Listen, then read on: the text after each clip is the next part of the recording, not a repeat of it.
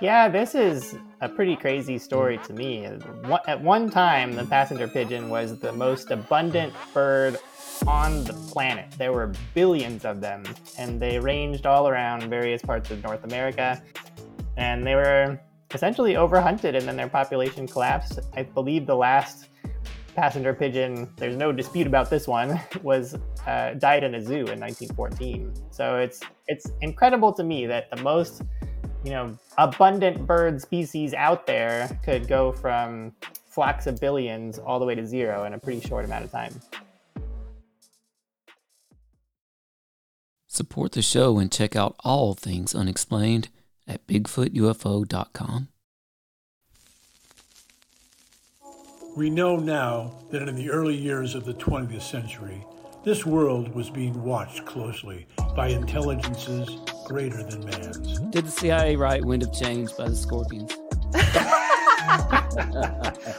As humans busied themselves about the various concerns, they were scrutinized and studied. Dr. Loeb, what percentage chance do you give it that you have indeed uncovered extraterrestrial or non human technology? With infinite complacence, people went about their affairs Yet across an immense ethereal gulf, intellects vast and unsympathetic through their plans against us. Prior to your abduction, did you believe in UFOs or any sort of alien life form? All things unexplained. So some of that I think, sir, we'll save for closed session. Hello, everybody. Welcome to All Things Unexplained. I am CJ Dearinger, joined by my co host, Dr. Mounce. We've got Noah Strycker on the show. So, look, next we've got, oh, here's some, are these baby, oh, these must be juveniles, right? Yeah, you got it. Those are baby emperor penguins. Oh. Emperors are the biggest penguins. Mm. If you've ever seen the movie Happy Feet, yes, yeah, Mumble from Happy Feet, basically, they are super cute. I think they are the cutest baby penguins because they have that black and white pattern on their mm-hmm. head. But they're really hard to see. You have to go usually at the very beginning of the Antarctic summer in November before the sea ice is really broken up because they nest during the winter, which is, of course, okay. opposite from the northern hemisphere winter. And then by the time we get there in November, they already have these big chicks. And then as the ice breaks up in December, then the chicks are ready to go off on their own then. And even to get to the places where emperor penguins nest, you usually have to have an icebreaker ship to get there, which oh, is wow. what I was on when I took this photo. I was on a Russian icebreaker with helicopters on it just to access this spot. Or you can fly in in a couple of places and land with a plane on skis on the sea ice, which I'll be doing again in November this coming season. I can't wait to go see the emperor penguins again. They are just uh, super cute. Exciting. And it really does look just like straight out of the movie. The, the um, what is it called again? Oh, Happy Feet. Happy, Happy Feet. Yeah, I gotta yeah. say, it was they're just uh, dancing all around. Pretty accurately done. I mean, aside from maybe the singing and the dancing, which don't necessarily do. yeah. All of the species that were in that movie were depicted really accurately, and the backgrounds were actually real places. They were portraying the different animals in their in their real habitats, doing things that they would normally be doing more or less. And so I think it was it was really well done. Wasn't there also a documentary about emperor penguins that was narrated by Morgan Freeman? Do I have that right? Yes, March of the yeah. Penguins. March oh, was, yes. uh, that was, that was fantastic. Amazing. Yeah, it's still well worth watching. I think it was just about the highest grossing documentary of all time, at least when it was done. Yeah, it was great. And is this three emperor penguins we're looking at here, Noah? Two adults and a Yep, you got it. That's an emperor penguin family. So mom and dad and their one chick. Oh, very cool. And how tall is an adult emperor penguin? They're pretty tall, aren't they? They're pretty tall. Yeah, they're a little over four feet tall. So they wow. come up to my just about the middle of my chest, and they can weigh like fifty to almost hundred pounds. How do they feel about humans when you guys are there studying them? Are they open to you or apprehensive? Oh, they are super curious emperor penguins don't have predators on land like most penguins don't. They just have never evolved to be scared of anything outside of the ocean. So when they're on the ice near their colony, they see you and they're like, "Oh, who are you?" Like they come up to you and they stand right next to you and they'll go to sleep right at your feet and they'll even like preen the side of your pants and untie your shoelaces and they're just uh, oh, very wow. entertained by having guests in their colony. That's and super cool. Because of guests, sorry, did I see no, on your ahead. website that you were taking people on expeditions last year to go see penguins, or did I misread that? Yeah, that's right. And I'll be doing that again this coming Antarctic season, which starts in November. It's uh, by by plane and by ship. Podcast. Can anybody go? CJ? You I know you. you could just sign up and pay to go, or how do how do you get qualified for that? Yeah, these are uh, either a small ship type of expedition that leaves from a little city called Ushuaia in southern Argentina and then goes south to Antarctica. That's a really good way to do it if you want to visit Antarctica. That's how most people go. If you want to see emperor penguins, you probably need to take a more specialized expedition because, as, as I said, they're kind of on remote parts of Antarctica. So you don't usually see them on the ship based trips unless you have an icebreaker. So for the camp that I'll be going to in November, we actually fly a chartered 757 jet from southern Chile across the Drake Passage and land on a glacier in the interior of Antarctica, and then transfer to a small ski plane, a Twin Otter with skis, for another four hours across an ice shelf, and then land on the frozen surface of the Weddell Sea, very far south, and they set up some mountaineering tents that you sleep in on the ice with the ocean below you and penguins just walking around in camp all the time. It's kind of weird to be sleeping in your sleeping bag at night when it's 20 below zero but you're all cozy in your tent and all you can hear outside is all these penguin footsteps as they wander around your camp. Oh that's so fun. And it's so interesting you you said that about how they have no predators on land because i think it would be a little intimidating coming up and getting close to such a big wild animal. You know, that would be a little a little frightening at first, I think. But Noah, maybe you could clear up some potential misconceptions for our listeners real quick, just with these things here. North Pole, South Pole, penguins, polar bears. Hmm. Yeah, penguins south, polar bears north, and not vice versa. So the two shall never meet. Okay. Amazing, because I really feel like a lot of people think polar bears are in the South Pole too, and that penguins are also in the North Pole. Yeah, no, it would be if you tried to introduce polar bears to Antarctica, because you know they're sort of threatened by climate change. People are sometimes like, well, we should put them in Antarctica where there's a lot more snow and ice, and they'll be really happy.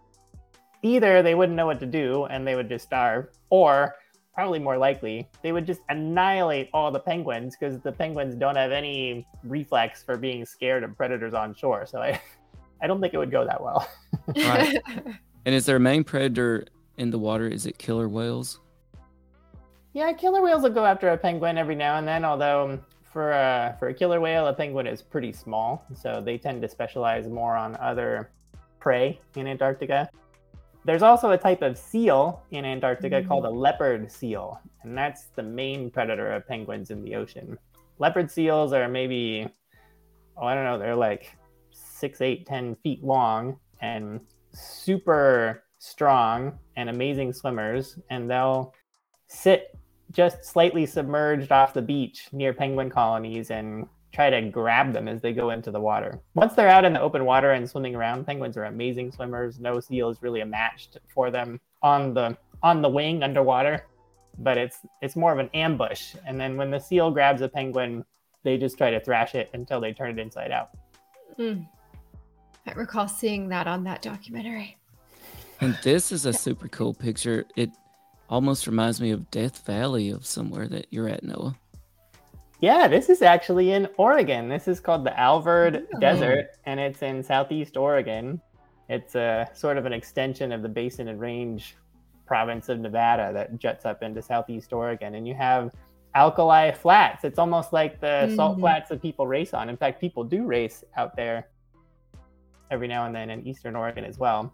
However, in the background, just on the left side of the photo, that's where the outlet of a hot springs is that's quite popular. And for me, The draw of the hot spring is that it then spills its outflow onto the playa, and it is perfect shorebird habitat. So if you go out there during fall migration in mid to late August, you can see shorebirds as they're migrating from the Arctic all the way down to Central and South America, and they make a stop there so that they can load up on kelp flies, brine flies that are out there on the on the playa.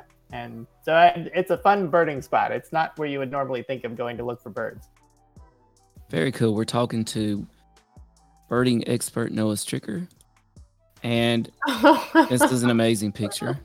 It, I have to describe it as best I can. We're looking at a penguin of unknown age, and he has this pattern around his face. It's like a a circular mask, black line, and it just I don't know. It makes it it makes his face makes him look like he's smiling or something. Mm-hmm. Yeah, this is a called a chin strap penguin. Chin strap. There you reasons, go. and I think it looks like they're wearing a little helmet, like they're ready for action. Yes. That's studied... it. Like he's ready to go march into battle. Like one of those yeah, motorcycle well, helmets, you know. And it kind of like... fits their personality. Actually, chin straps are super aggressive and cantankerous penguins, oh. and for my master's degree, I was doing field work with them, so I had to walk through their colonies to get you know details on their nesting habits, and they will beat you up. They're only Ooh. like two and a half feet tall, but their flippers are so strong. Penguin wings are called flippers because they use them to swim, and they'll just whack you in the shin. And even no. through insulated boots and ski pants and everything, they can bruise you up. Those are those are hardcore little penguins. wow, That's so hysterical. Close up of a chin strap penguin, very cool. And this is a cool picture. A penguin of some sort in silhouette here. It looks like sunset. Yep, that's another chin strap. That's on the shoreline of an, a different island off Antarctica called Elephant Island, which is where uh, Shackleton's men were marooned for a few months in 1915. Is probably why that island is famous.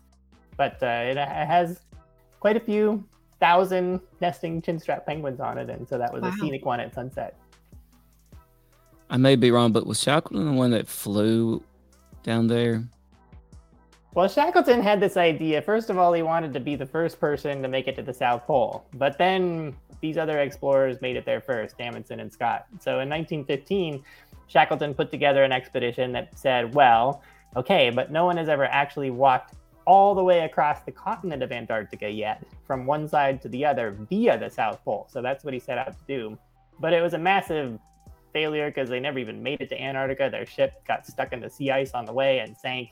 And then his whole story was of their men trying to extricate themselves from floating around on pack ice over the next few months. And it's actually a pretty gripping tale. There's a book called Endurance that tells the whole long saga. It's one of the greatest survival stories of all time.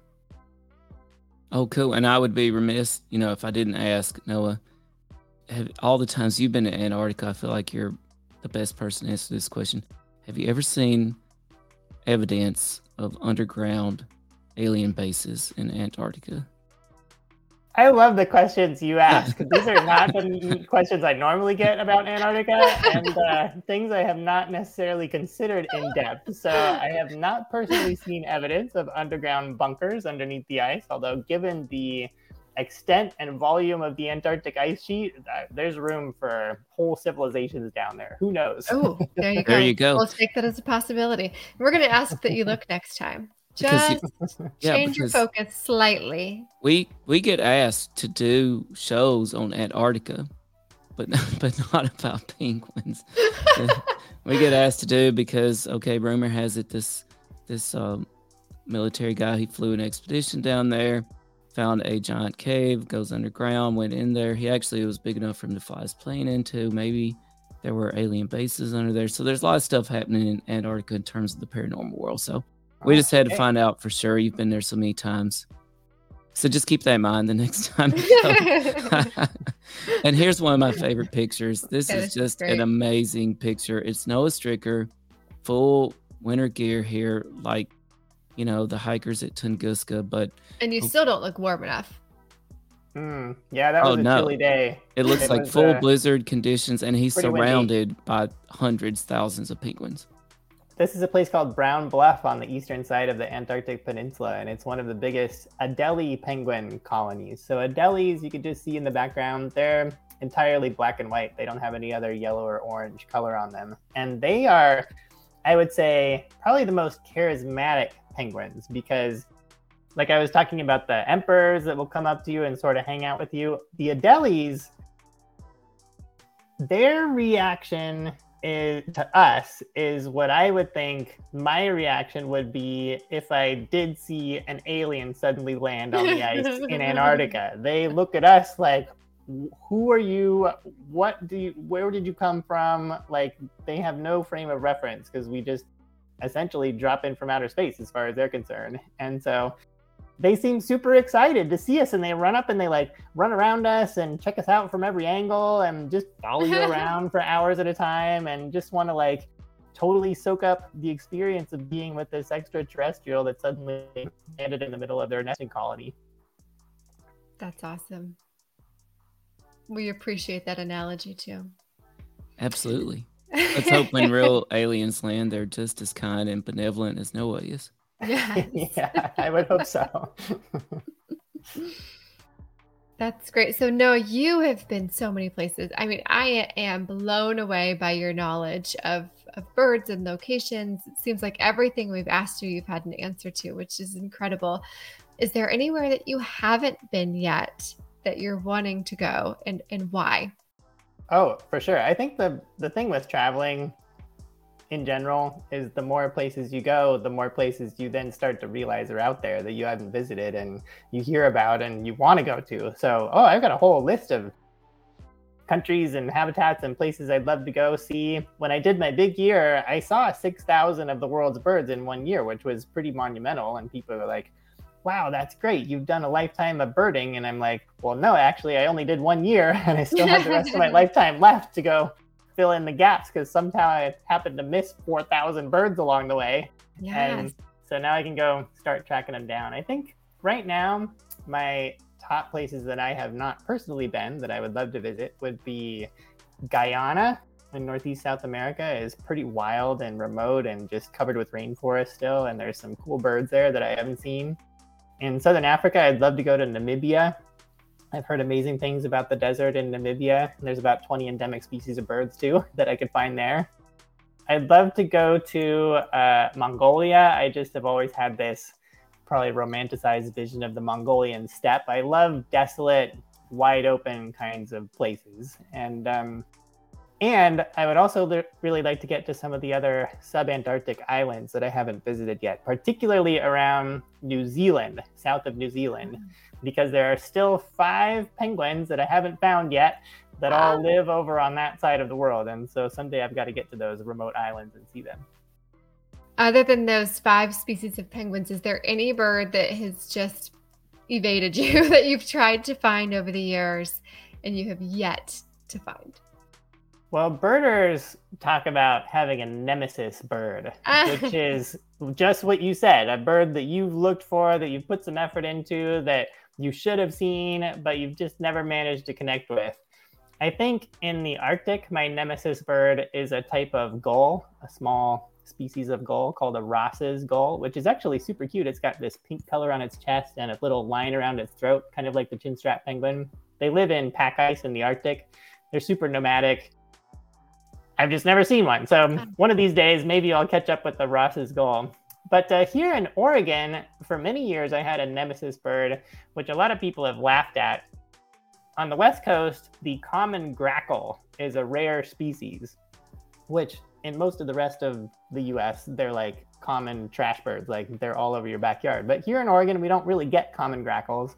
And so when someone reported one near my house, I ran out to try to find it. and I parked my car and I sprinted into this marsh where they'd reported this common grackle and I couldn't find it. I got back to my car that afternoon. My window had been smashed and like all my tennis gear and other stuff that I had in my car had been stolen, which no. I never got back. So I was kind of invested in this grackle at that point. And then I got back home and the person who had reported it on the rare bird alert had then posted a photo and it was of a very common bird called a brewer's blackbird. So it wasn't even a common grackle. And then over the next few years, I chased several more common grackles and didn't have my car broken into, but didn't see them either. And so finally, uh, two years ago, common grackle showed up on a golf course in Sunriver in Central Oregon in the dead of winter. And I drove over there for it was like a three hour drive one way to go Oh walk gosh. around a golf course in December and try to see a bird that's dirt common everywhere except Oregon. And finally I saw my common grackle. So nemesis no more. that dedication. I'm glad that you got to see that bird. That's awesome. And I watched your TED talk. I, maybe you've given more than one, so I'll say I watched one of your TED talks, and I absolutely loved how you opened it. You showed this picture where, of course, all of us looked at the polar bears, right? And you said something along the lines of, "It's not common that anybody gets to see this type of, you know, rare species and we're all thinking polar bear but you were talking about a bird that was in the picture by the polar bear what type of bird was that that you caught in that picture Yeah, that was a type of Arctic gull as well, called an ivory gull. Actually, the Yeah. best way to find an ivory gull is to find a polar bear with a seal kill on the sea ice because they usually come in to scavenge the scraps. But uh, Mhm. yeah, spectacular photo of a mama polar bear and two cubs, and I was super excited about the two little ivory gulls down in the corner. yeah well i highly recommend that ted talk for anybody that's wanting to get more of noah strycker and also he has a new book out called birding basics for anybody that's looking to learn a little bit more about how to get started in, in the birding world. For those that are interested in bird watching or learning more about birds you know you've done this your whole life. You grew up wanting to do this. Is this something that people can make a career out of that maybe has been the greatest surprise of all to me is that you can make a living watching birds. And for me it's not really even a career. It's just something i love to do but i now get paid for it which is amazing. Yeah you can go into birding from all kinds of angles. You can go into conservation. You can become a writer. You can study birds scientifically at a university you can lead tours. Bird watching tours are getting super popular and people do that full time now. So it's pretty cool to me that that many people are interested in birds. And i have to say one of the greatest benefits of the whole pandemic and two years of shutdowns that we all went through is that birding suddenly got even more popular because people were like well the one thing that isn't shut down is nature. And they went outside and started looking at birds. And so there's been this huge surge of interest over the past couple of years. And a whole new crop of birders so i'm pretty happy about that Guilty as charged. Yeah, you, you do like to send me pictures of birds and things, which is great. Do you have an Instagram account or Twitter or something that people can follow some of the birds that you have seen that they can sort of scroll through your travels? And oh yeah sure probably instagram is the best it's just my name at noah strycker okay, you mentioned um, conservation, and Tim, that was something that you wanted to chat about real quick as well. Yeah. Yeah, no, if you don't mind, tell us what role does conservation play in your work with birds?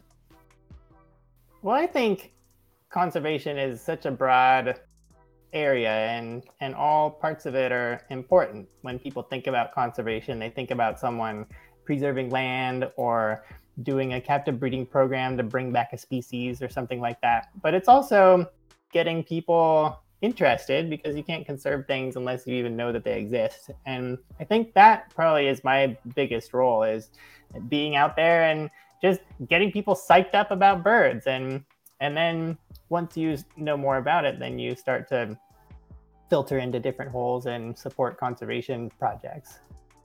For for my you know on a local level for my big year i did a offset program. So all my carbon was offset for my travel that year. And when i came back home i planted a thousand trees on this old overgrown pasture at our family property and so i hope in my own ways i've been able to um, offset my individual impact. But on a broader scale, yeah, I, the best thing I can, the best advice I can give anyone who's interested in bird conservation is first and foremost, just go out there and go birding, and everything else will follow from there. Right, that makes sense. And speaking of conservation, one segment we like to do with a lot of our guests is a segment on hot takes. And we would love it if you would give us your hot take on some of the extinct species of birds that we find really fascinating. And I think that is the perfect tie in to conservation because obviously some of these extinct species really are a story of lack of conservation. If you're up for that, Noah, let's take a look. Oh yeah. I have a personal connection to this one because I'm from the deep south. I grew up in Mississippi and I would spend some time in Memphis and as if you cross the Mississippi River there and you head into Arkansas, at one time there was a billboard that said, Welcome to Arkansas, home of the ivory billed woodpecker. And I thought, what is this ivory billed woodpecker? It looks pretty cool, but I didn't realize the ivory billed woodpecker is supposedly extinct, but there are potential sightings of this woodpecker. What's your thoughts on the ivory billed woodpecker? Well, the ivory bill got super famous in the early 2000s because it was supposedly extinct, hadn't been seen probably in 50 years. And then the Cornell Lab of Ornithology made this big announcement that they had rediscovered the ivory billed woodpecker in the swamps of Arkansas. And at the same time, another group of researchers from Georgia made a similar announcement that they had rediscovered them in the Florida panhandle. And I knew those researchers, so I actually called them up after the announcement and said, Hey, can I come join your search crew to try to get evidence for the existence of the ivory bill? And they said, Yeah, oh, sure, wow. come on down. So I went down and I spent two weeks in a swamp along the Choctawhatchee River Basin with wow. 10 other guys in, um, in a field camp, spending our days going around in kayaks and chest waders with cameras at the ready and putting out heat sensing cameras and audio recording gizmos and all the rest of it to try to document the existence for this bird. I think personally, after everything I've seen, I don't think there are any ivory bills left. I think um, oh. it was never known to be a particularly shy or secretive or difficult to find bird. I mean, it's this like huge freaking woodpecker that's black and white and red and has a really loud vocalization. So I think probably they went through a habitat bottleneck around the 1960s when those cypress swamps were logged. And even though some of them have grown back now into what we would look at as great ivory billed potential habitat, uh, I don't think there are any left. Oh, that's too bad. Another great connection for me with ivory bill woodpeckers because it has the same habitat as another legendary Arctic creature. It has the same hairdo. the le- yeah, the, hey, that too. I could go red, but the legend of Boggy Creek, right? So this was an infamous movie. They made a movie out of it, a Bigfoot sighting in Boggy Creek, Arkansas, and home of the ivory bill woodpecker and Bigfoot. So we'll move on from there, though. I think they both might still be, be out there. I don't think a lot of people know. Maybe they're really hanging much. out together. I, I don't see why or not. Two cryptids maybe hanging Bigfoot's out. Bigfoot's been eating the ivory billed woodpeckers. That would be sad. That'd be real sad. Maybe the woodpecker's pecking on his you know, enlarged cranium. So that's more likely. But I don't think a lot of people are familiar with, much with the passenger pigeon. Yeah, this is a, a pretty crazy story to me. At one time, the passenger pigeon was the most abundant bird on the planet. There were billions of them, and they ranged all around various parts of North America. And they were essentially overhunted, and then their population collapsed. I believe the last passenger pigeon, there's no dispute about this one, was uh, died in a zoo in 1914. So wow. it's it's incredible to me that the most you know abundant bird species out there could go from flocks of billions all the way to zero in a pretty short amount of time. That's terrifying. It really is. It reminds you of like the bison and so many other, you know, stories of the bald eagle, so many other st- stories. But the passenger pigeon, of course, did not make it out the other side. So this next one, Noah, actually is really close to my heart and CJ's heart because we're both in North Carolina. And I only learned about the existence of this one recently on a trip to the museum with my children. The Carolina parakeet. It just blows my mind that there was once a parakeet living in the Carolinas.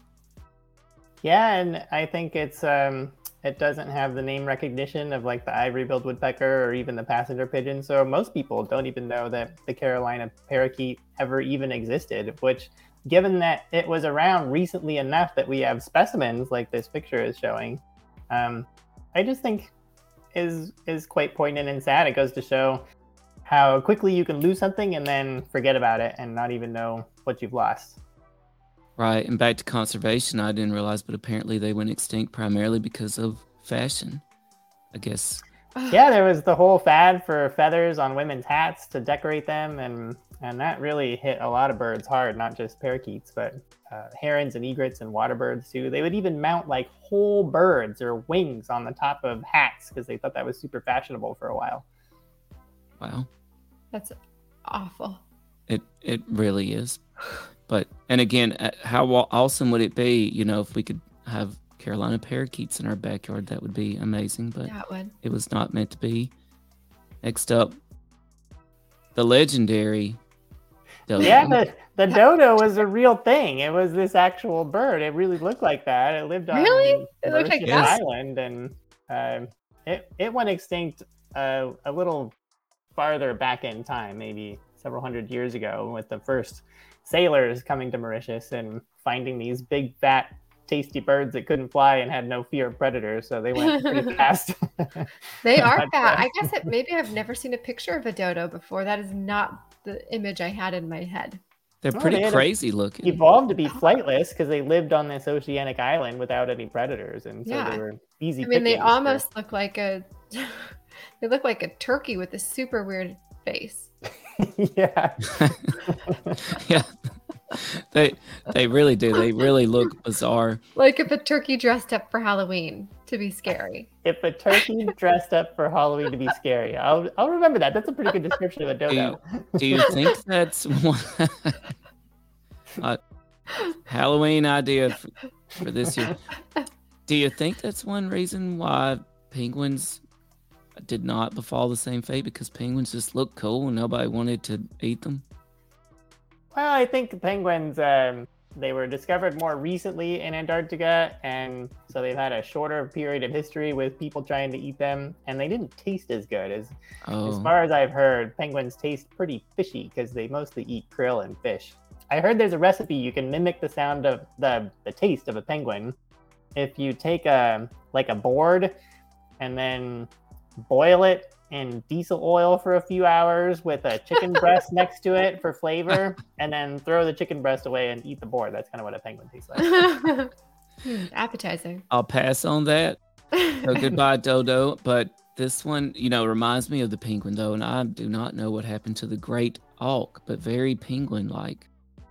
Yeah, this was kind of like the penguin of the north in the North Atlantic Ocean around um, Newfoundland up to Iceland and even in parts of Europe. You had this bird that's not actually related to penguins, but it's an example of convergent evolution where they fulfilled the same niche. So they evolved very similar characteristics. And they were flightless. You can see their tiny little wings were not very good except for swimming. And kind of like the dodo, they didn't have predators around, so they they were big and fat and super good eating for the first sailors that encountered them. And the great auk has unfortunately gone the way of the dodo as well. Right. And Noah, I happened to be lucky enough to visit Oregon this summer. And one bird that I was looking for while I was there was the puffin, which apparently does visit some of the coast of Oregon part of the time. Matter of fact, I noticed some towns even had bragging rights up about, hey, the, or, the puffin comes here now instead of San Francisco, for example. But this bird also looks like a puffin to me. Can can you tell us what's the difference exactly between a puffin and a penguin and an auk? Well, a penguin is its own thing. That's a different order of birds that evolved millions of years ago, somewhere by New Zealand. And they're only in the south, so there's never been penguins in the north. But we do have in the northern hemisphere a group of birds that are called the alcids. And that family of birds includes the, the great auk as well as puffins. So you are 100% correct. Great auks are closely related to puffins. And you can sort of see the resemblance. They don't have the colorful beak, but they have a similar body shape and coloration and that huge bill for grabbing hold of fish underwater and eating them. Right. And too bad we don't have the great auk around anymore. Next up, we've got for you this one I'm fascinated by because this thing is huge. We, we're looking at a picture of a skeleton of a moa, or I think the scientific name may be Dinornith, Dinornithiformes. yeah, you got and it. a picture of the skeleton next to a human, and I mean, it must be 12 foot tall. Yeah, it's hard to imagine being around a bird that big. Where? What is this photo on the right come from? You know, this I suspect is a recreation. It shows some like tribal tribesmen hunting one of them, and I suspect it may be some sort of recreation from a museum. Yeah, because moas have not been around in the age of photography. So. or it'd be a great picture. But yeah, these things you have to imagine they would have been kind of uh, easy to hunt down there. So this was the MOA, and it's too bad it's not around. But man, they would have needed a lot of room to roam. And okay, I think this is our last one for you, Noah. I had to ask. One of our most popular YouTube videos is the video of a purported pterodactyl That's right. where we that we analyzed, and I believe that was in California. But of course, there are led you know legendary tales of a bird, a giant bird called the thunderbird. Now you've been out there a lot, and you mentioned the, harpy eagle for one. Are there any real life birds that you think you know could be responsible for being mistaken for the legendary thunderbird, or even for a pterodactyl? Or could these two be out there somewhere? Well, I, I've heard of thunderbirds, but I don't know much about them. Can you just give me a snippet on what the legend of the thunderbird is? Well, a lot of native native tribes have legend of the thunderbird. They put them on totem poles and different things, and essentially, it was just a giant bird. So very much like the picture you see or the illustration of just think a, a mammoth uh, bird, you know, like thirty foot wingspan, that sort of thing, and and apparently they could be seen coming in at night a lot, right? Maybe taking off small children, that sort of thing, animals. So this this these are the legends. And of course people will go to Amazon and look for the Thunderbird or some people they think they used to exist in North America, maybe still do. And of course people some people in Amazon say they still have pterodactyl sightings. Even there was even a pterodactyl sighting in Raleigh, North Carolina recently. So yeah, the Thunderbird, you know, it's just basically a huge bird. I think is it's often seen like in silhouette. I think is really what happens. You know, you mentioned the harpy eagle, and it made me think of the Thunderbird, though, because I feel like if you saw something like that in flight, you know, at a particular time of day, at a distance, like, wow, this is a gigantic bird moving through the air.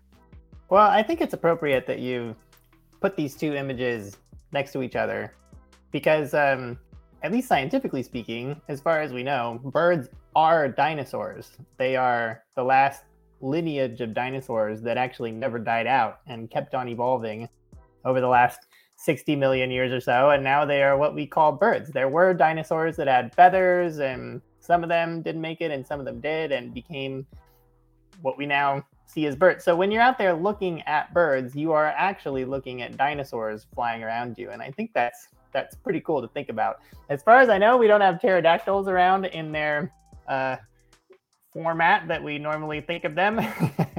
They've become something else these days. You would tell us if uh, you've seen one, right? I oh yes, I would. I would definitely not keep that a secret. All right, so that's our review of some famous extinct birds, and we really appreciate your hot takes on those, Noah. Once again, Noah, I am just amazed by your amount of knowledge. There was not anything we threw at you tonight that you just didn't have a plethora of information for, which is incredible. I mean, also, I just don't think that you are old enough to have done all of the things that you've done and been all of the places that you've been to to say that you spent two weeks looking for that bird. I'm like, where did you squeeze in two weeks to do that with all of the other things you've done? So clearly, there's a lot more to learn about you and the adventures that you have been on. And I'm so thankful that you shared some of them with us today. I do hope that everybody will check out your website. That's noahstrycker.com, N O A H S T R Y C K E R.com. Look for some of your books, some of the other information about you. And you can also learn more about our show and support our show if you go to www.bigfootufo.com. And we sure threw some Bigfoot and UFO questions at you today, too, and you handled them like a champ. So a, a true friend of the show. Hope you'll come back and uh, share some new findings with us. And I also hope that now, when you're out and about and you're looking for birds, you're also looking for aliens. Yes, you have given me a whole new perspective on um, things to be vigilant about while I'm out in these weird parts of the world looking at birds. yeah. But hey, Noah is the perfect example of the person that can contribute to the field of knowledge in anything like the paranormal because he's out there collecting data, right? Like he's out there doing the fundamental part of science, which is observation. So, Noah, we appreciate you and you're out there doing work and putting in the hours and observing the things around you. And I think that that's a great thing. Yeah, right. That's what I mean, life is all about. Truly, you're looking at the sky more than most people. So if anybody's going to see a UFO, it's you. Uh, yes, it's probably accurate, actually. Because you probably look at the sky more than most humans ever will. All right, Tim, anything else you wanted to cover before we sign out for the night?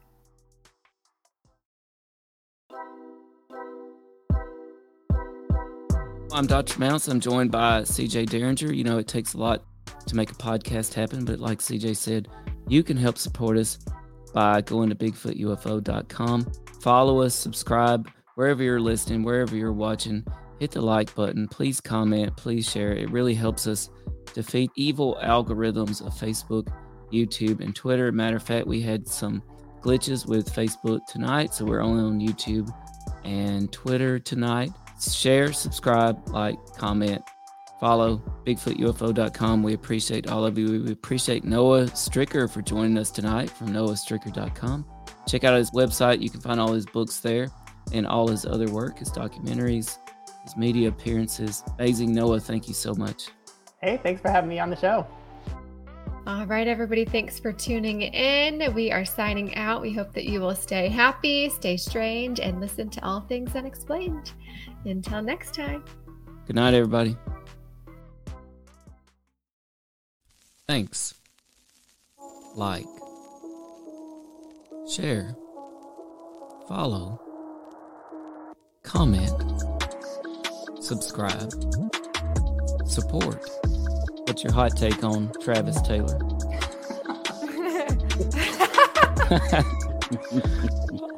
I've got an exclusive for you guys if you okay. want it about yes, the Alaska. We do. Okay, okay. All things unexplained. So some of that I think, sir, will save for closed session.